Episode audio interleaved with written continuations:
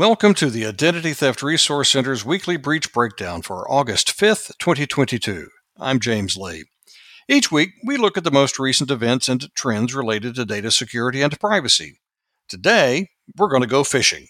Not the kind where you use a boat, but the kind of cyber attack that is making something of a comeback.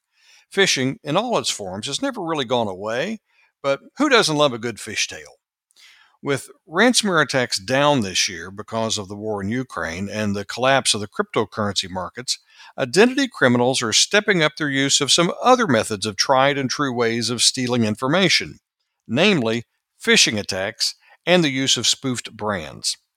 Email security company Vade tracks phishing emails and published a report this week that shows attacks using the Microsoft brand increased 266% in the first half of this year compared to 2021.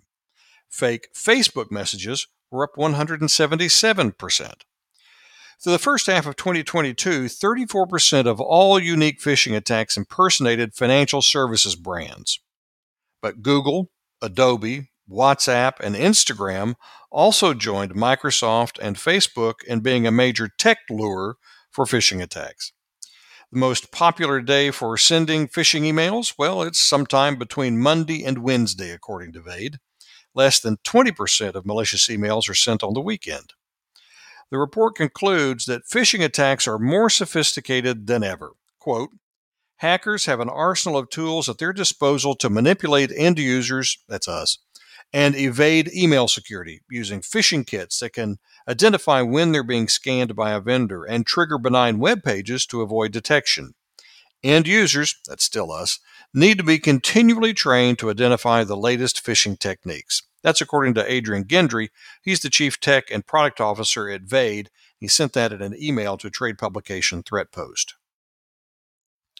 One last item as a follow up to last week's episode when we explored IBM's annual report on the cost of data breaches. The cost is up in case you missed the episode. But there was one stat we didn't get to. One question this year's report tackles is what do companies do to absorb or recover the unexpected and unbudgeted costs created by a data compromise? According to the 2022 report, 60% of the companies raised their prices, but 40% did not when faced with recovering from a data breach.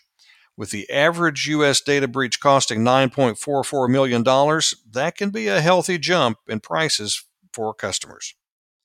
If you think you've been the victim of a phishing attack, a data breach, or other identity crime, visit our website at idtheftcenter.org.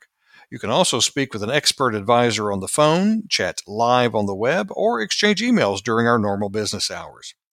Later this month, we're going to publish a new report for the first time that looks at overall identity trends, followed in September by our consumer impact report that looks at identity crime impacts on individuals.